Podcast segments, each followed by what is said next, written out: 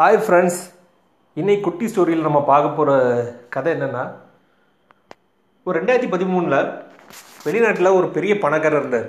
அவர் வந்து ஒரு அறிக்கை கொடுக்குறாரு. என்ன அறிக்கைன்னா அதாவது நான் வந்து சாகும் போதும் பயங்கர பணக்காரராக நான் சாகணும்னு நினைக்கிறேன். அதனால நான் வீட்டில் வந்து ஒரு பெரிய குழியை தோண்டி அங்கே வந்து என்னோடய காரை வந்து புதைப்பேன். அந்த காரில் தான் என்ன அடக்கம் பண்ணணும் அப்படின்னு. அதுக்கு அவர் ஒரு ப்ரெஸ் மீட்டும் வைக்கலாம் அப்படின்னு சொல்லிட்டு ஒரு மாதம் கழித்து ஒரு ப்ரெஸ் மீட்டிங்கும் வைக்கிறாரு. அந்த இடத்த தோண்டின இடத்தையும் அவர் பார்த்து தோண்டி ரெடி பண்ணி வைப்பேன் அப்படின்னு சொன்னார். எல்லாரும் இவருக்கு பயங்கர எதிர்ப்பு. இந்த மனுஷன் என்னடா ஒரு பதினஞ்சு லட்ச ரூபா காரை வந்து மண்ணுக்குள்ளே போடுறாரு. அந்த பதின அதை விற்று அதை நாலஞ்சு ஏழைங்களுக்கு உதவலாமே.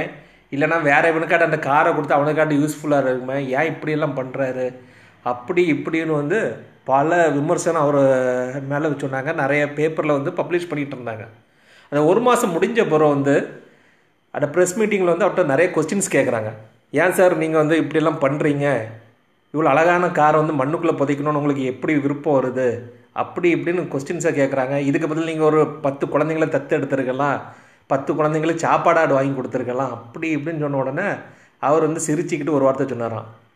எல்லாருக்கும் இந்த பதினஞ்சு லட்ச ரூபா கார் மேலே அவ்வளோ கண் இருக்குது இவ்வளோ வேஸ்ட் பண்ணாதுங்க வேஸ்ட் பண்ணாதுங்கன்னு சொல்லுவீங்க ஆனால் நம்ம சித்தப்புறம் வந்து இதோட பயங்கர வேல்யூபுளான சில விஷயங்கள் இருக்குது நமக்கு கண் தானம் பண்ணலாம் இல்லை ஆர்கன் டொனேஷன் பண்ணலாம். அதெல்லாம் நம்ம யாரும் பண்ணுறதில்ல உடனே எடுத்து புதைக்கிறோம் இல்லை எரிக்கிறோம்.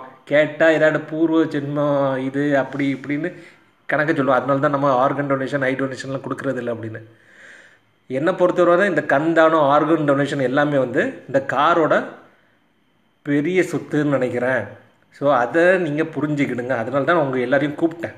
ஸோ தயவு செஞ்சு கந்தானம் ஆர்கன் டொனேஷன் பண்ணுங்க அப்படின்னு சொன்னோடனே எல்லாருக்கும் அப்படியே ஷாக் ஆகிடுச்சு அப்புறம் வழக்கம் போல் எல்லாரும் போயிட்டாங்க. ஆனால் அவர் சொன்ன விஷயங்கள் வந்து சில பேருக்கு வந்து அஃபெக்ட் என்ன சொல்கிறது மனசில் வந்து ரொம்ப பாதிப்பு கொடுத்துருச்சு. அவங்க எல்லாருமே வந்து ரெஜிஸ்டர் பண்ணியிருந்தாங்க.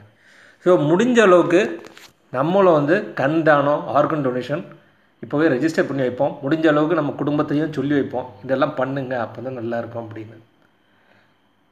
நம்ம நல்லது பண்ணணும்னு நினைக்கும் போது கொஞ்சம் மார்க்கெட்டிங்கும் இந்த காலத்தில் தேவைப்படுது. அந்த மார்க்கெட்டிங் தான் இந்த மனுஷன் பண்ணியிருந்தார். அந்த மார்க்கெட்டிங்னால ஒரு சிலர் திருந்திருக்காங்க ஸோ நல்லது பண்ணணும்னு நினைக்கும் போது ஸோ நல்லது பண்ணணும்னு நினைக்கிறவங்களுக்கு கண்டிப்பாக நல்லது தான் நடக்கும். அதுதான் இந்த கதையோட அர்த்தம். மீண்டும் ஒரு கதையில் சந்திப்போம். நன்றி வணக்கம்.